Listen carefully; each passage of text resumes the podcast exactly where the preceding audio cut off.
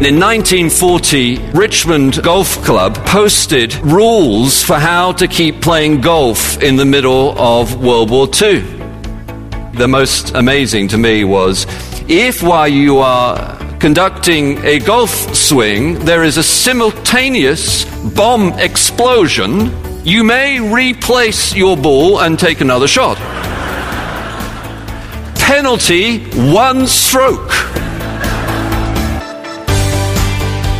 Welcome to the God centered life with Josh Moody.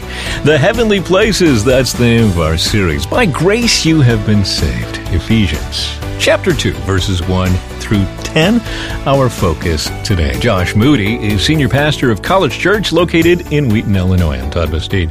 Uh, Josh, I'm sorry, but continuing to play golf despite bombs going off seems a bit uh, British to me. yeah, well, certainly that generation. I, I'm not sure we're all quite so brave as they were, but it's pretty amazing. Oh, it really is. Feels like we're going to be looking at reasons that we can be fearless, Yeah. or why we can keep going when there are our version of bombs going off around us. Right, exactly. Yeah. What what does in in practice our own lives spiritually? How do we have a, a similar sort of perspective in, in, on biblical grounds? And that's that's what we're going to be going for uh, this time. All right, fantastic. Second chapter of the book of Ephesians. He's British, but he knows enough to come in out of the bombs. Here's Josh. Ephesians chapter 2, and beginning at verse 1, I'll read to verse 10. Let's hear God's word. And you were dead in the trespasses and sins in which you once walked, following the course of this world, following the prince of the power of the air, the spirit that is now at work in the sons of disobedience among whom we also all once lived in the passions of our flesh, carrying out the desires of the body and the mind, and were by nature children of wrath, like the rest of mankind. But God, being rich in mercy, because of the great love with which He loved us, even when we were dead in our trespasses, made us alive together with Christ. By grace you have been saved, and raised us up with him and seated us with him in the heavenly places in Christ Jesus, so that in the coming ages he might show the immeasurable riches of his grace and kindness toward us in Christ Jesus. For by grace you have been saved through faith. And this is not your own doing, it is the gift of God, not a result of works, so that no one may boast. For we are his workmanship, created in Christ Jesus for good works which God prepared beforehand that we should walk in them. In 2018, there were a series of devastating mudslides in Southern California. One particularly extreme case took place in a, a small town there in Southern California where a large uh, gas receptacle exploded and the bridge next to it was destroyed and uh, fire began to break out, and the fire enveloped the apartment building right next to the bridge and where the gas explosion had been. A woman was stuck on the uh, second floor of that apartment building and leapt out of uh, the building to try and escape the flames. But as she leapt and when she fell on the ground, she broke her feet and couldn't move and was in danger of being killed by the flames. A firefighter named Marve Juarez rushed into the fire. She uh, dragged the woman out of the flames for over a thousand yards. That evening, Marve Juarez is credited with saving over a hundred lives. I wonder how that woman feels about that firefighter. I wonder what difference it makes to her life to know that she has been rescued. The Apostle Paul is writing uh, this letter to the Ephesians with the aim of encouraging this network of churches. Planted in Ephesus through his ministry at the Hall of Tyrannus, went through the province of uh, Asia, a network of churches, and he wants to encourage them uh, with uh, the heavenly power of God. He wants to show them how God's purpose in Christ in the heavenly places, the unseen spiritual realm, encourages the church with spiritual power to walk in the light and to speak the truth in love as one body, as one church. He's aiming to encourage them. As we saw, he's praying that the eyes of their hearts would be, would be open to see all this, this truth of which he's teaching. And now we come to the main body of the letter where he begins to unfold that truth. And what he's, what he's saying to them here is it is by grace that you've been saved. That is, you've been rescued. And I want to encourage you in that regard, he's saying, so that your walk, uh, the passage begins with one kind of walking and ends with another kind of walking, so that your walking, that is, your life, would be transformed by that realization that you've been rescued. And he tells the story of rescue. He tells them that you were dead, but God, by grace. First you were, were dead, then but God, and then uh, third by grace. First, you were dead, verses 1 to 3. He says this You were dead in the trespasses and sins in which you once walked. That's that walk. We shouldn't be surprised the Apostle Paul uses this language of being dead, though living, because it's very much the same language that Jesus uses in his parable of the prodigal son, where he says that uh, when the son was rescued, uh, the father says to him, This son of man was, mine was dead, but is now alive. You were dead, says the Apostle Paul, reflecting Jesus' teaching. How could it be that outside of Christ we're dead? Well, says the Apostle Paul, it's all to do with what we want. We are following, he says, the course of this world following the prince of the power of the air and following what it is that we want, our passions of body and of mind. We're living according to the fashion, the influence of the world around us. We're bound by that. Our opinion is the opinion of what everyone else thinks. That's what we are like naturally. Whatever is most popular, that is what we will agree with. We're following the course of this world. There is a world system in rebellion against God, says the Apostle Paul. And we were once dead because we were in that world system. But not only that, we're following the power of the prince of the spirit of the air. Of course, the Apostle Paul is talking of the devil. It's so unfashionable to mention the devil, but there's no doubt that, as C.S. Lewis once put it, there are two equal and opposite dangers with regard to the devil. One is to ignore him altogether, and the other is to become fascinated by him. There is a real spiritual enemy. And those who are outside of Christ are dead not only because they're following what is most popular, what people generally believe, but also because they're under the power of the evil one. And then fine, he says, uh, we are once dead because we're doing what it is that we want.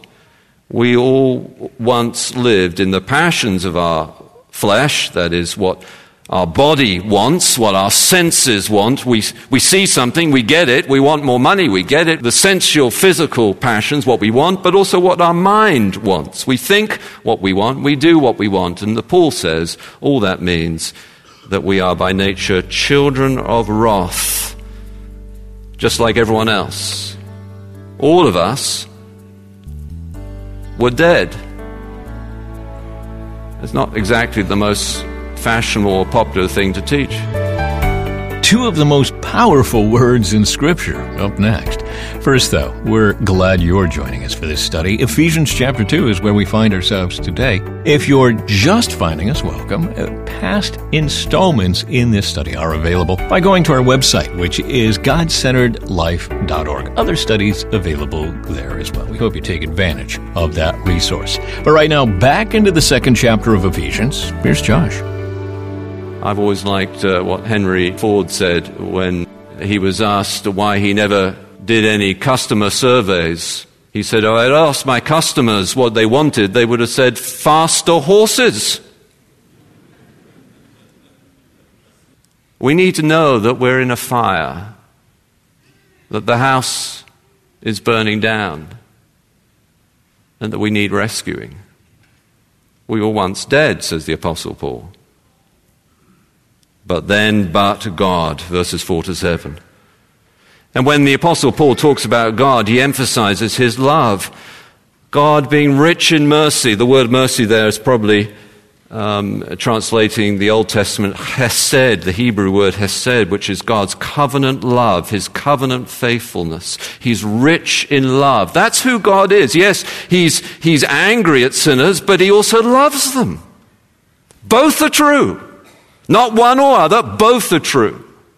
He's rich in mercy at those that he is angry with.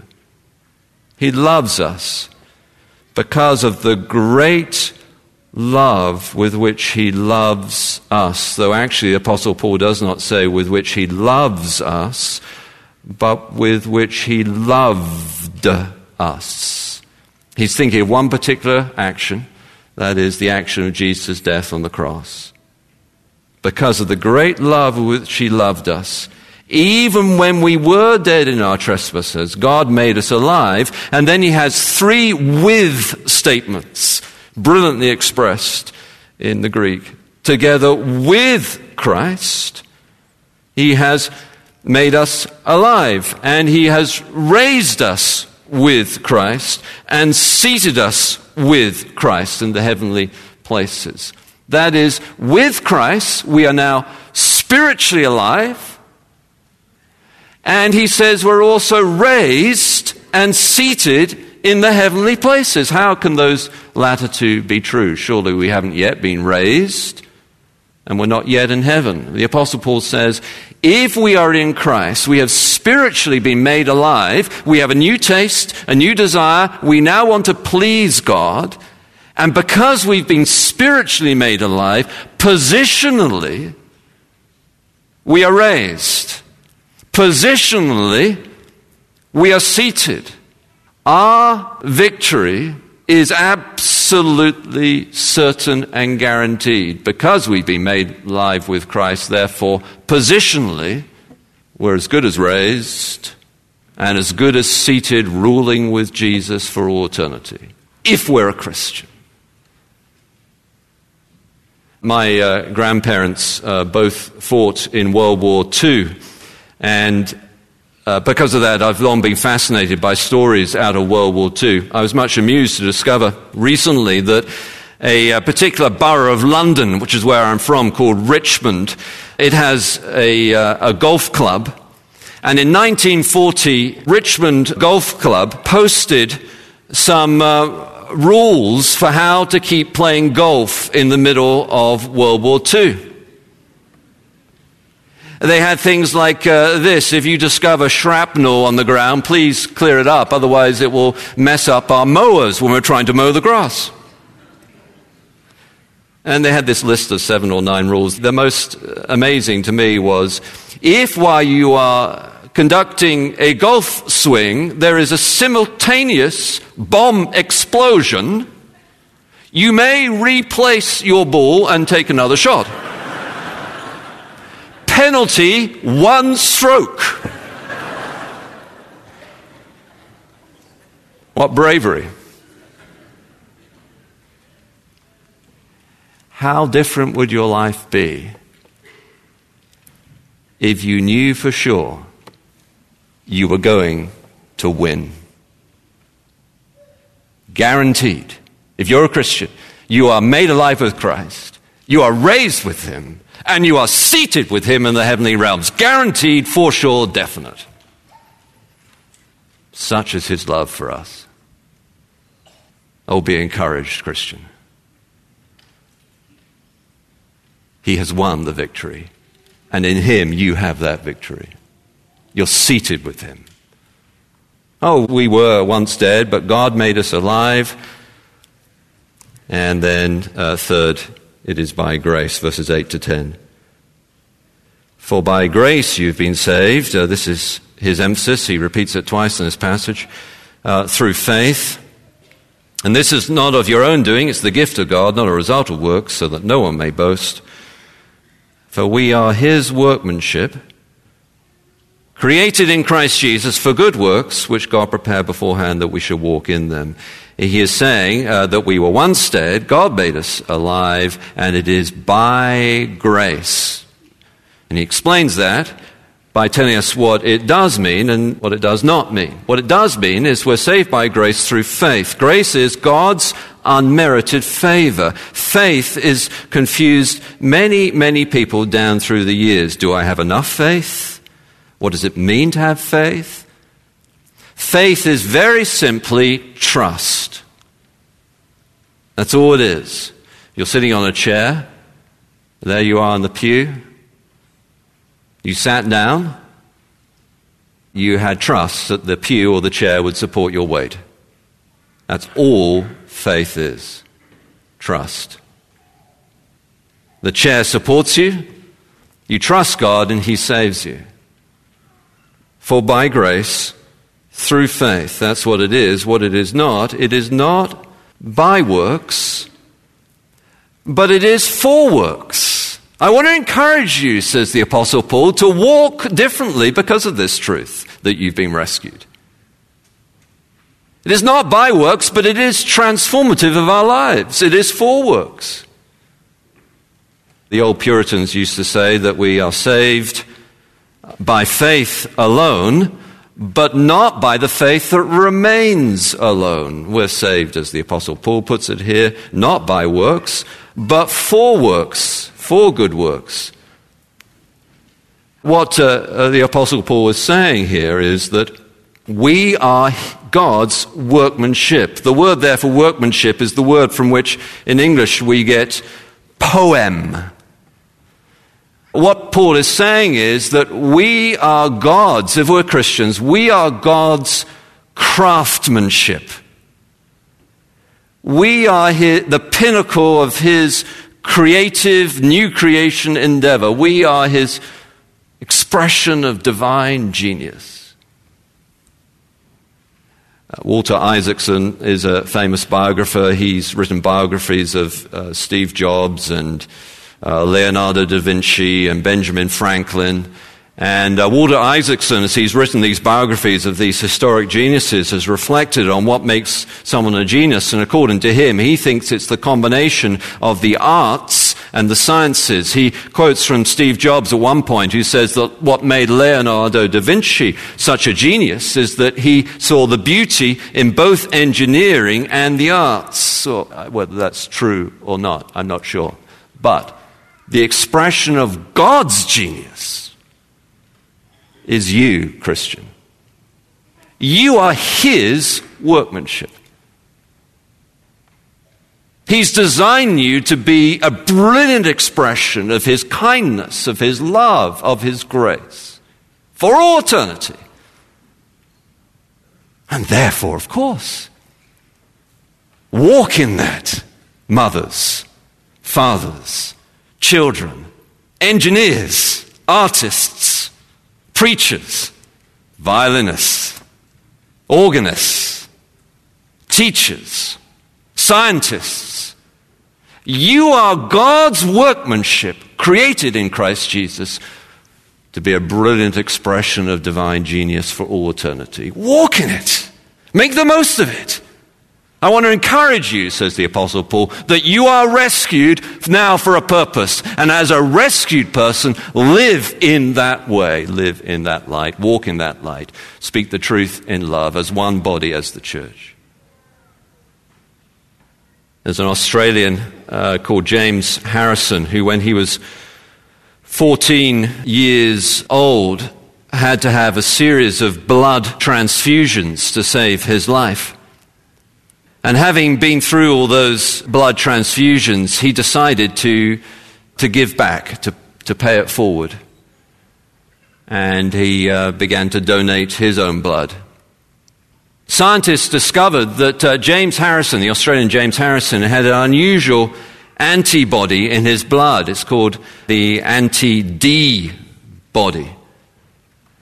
And uh, what they discovered was by using this unusual part of his uh, blood, they could develop a uh, treatment for a, a, a, rare disease for pregnant mothers, whereby rhesus disease, whereby the red blood cells of the baby can be killed and the baby dies. Year after year, month after month, week after week, James Harrison donated his blood. He donated blood over 1,000 times every, uh, every couple of weeks for 50 or 60 years. The, the Australian Red Cross estimates that because of his donations for his blood, he has saved over 6 million children. He knew he was a rescued person. It transformed his life. Oh, Christian. Walk in what God has for you. Be encouraged. It is by grace that you've been saved. You are His workmanship, created in Christ Jesus as a display of His kindness for all eternity. Let's pray together. Our Lord God, we thank you for the truth of what the Apostle Paul is teaching us here. We pray that indeed we would walk in uh, all that you have prepared for us to do. We pray, Lord, for those here who don't yet know you. We pray, Lord, that uh, you, by a supernatural work of your own power, would make them alive. Lord, our problem if we don't know you is not insufficient education or insufficient information or our problem is that we're dead and we need to be made alive. So we pray, Lord God, that you would do that by your Spirit. You would make the dead live. And for those of us, Lord, who do know you, help us to see, as the Apostle Paul prayed, that we have been made alive with Christ, we've been raised with him, and we are seated with him and therefore, yes, in all our brokenness and failures that we still have in this Christian life, without any doubt, nonetheless, we are His workmanship. Help us then to walk in what it is that you have for us, we pray. In Jesus' glory and in His name. Amen. That's Josh Moody, and this is the God Centered Life. Now, I'm going to revisit a theme from past studies in other Pauline books, Josh. Hmm. We are saved by faith alone, but not by faith that remains alone. And we kind of tapped into that today as well. Mm-hmm. And in the context of today's study, can we say that there's an encouragement to work on behalf of the kingdom out of sheer joy? Over what's been given to us? Absolutely. I think it's a strange irony of the spiritual life that when someone becomes truly convinced that, that Jesus saved them and it's all his work, you would think that that would lead to someone being somewhat lazy and not doing much. But the reverse is the true. Is, is the case. Once you realize that, it transforms you and you think, what, what can I do for him? I've got to do some, I've got to serve him. And you're free and you're energetic and it, it's transformative at a practical level. Hmm. Fantastic. Good. Thank you for that. Uh, reminder uh, our offer this month, a book by Dr. Juli Slattery called uh, Rethinking Sexuality God's Design and Why It Matters. And if you happen to be in the Chicago area, College Church is hosting Juli in just a couple days for a one day women's conference. You can learn more about that by going to college church.com org. And if you're outside of Chicago and can't make the conference, but can swing by our website and share a gift with us of any amount, we'd be happy to send Juli's book your way. It's called Rethinking Sexuality, God's Design, and Why It Matters. GodCenteredLife.org, a gift of any amount, we will send it your way. GodCenteredLife.org. Next time we get together, we're exploring a top down problem. So says the Apostle Paul, you want to understand what is truly going on in our world today. I'll tell you the reason why we experience so much social division is because we are alienated from God. That is the real issue. Continuing our look at the book of Ephesians when we get together next time. There's a devotional you can sign up for at godcenteredlife.org, and we'd love to have you join us around God's Word right here for the next edition of The God Centered Life with Josh Moody.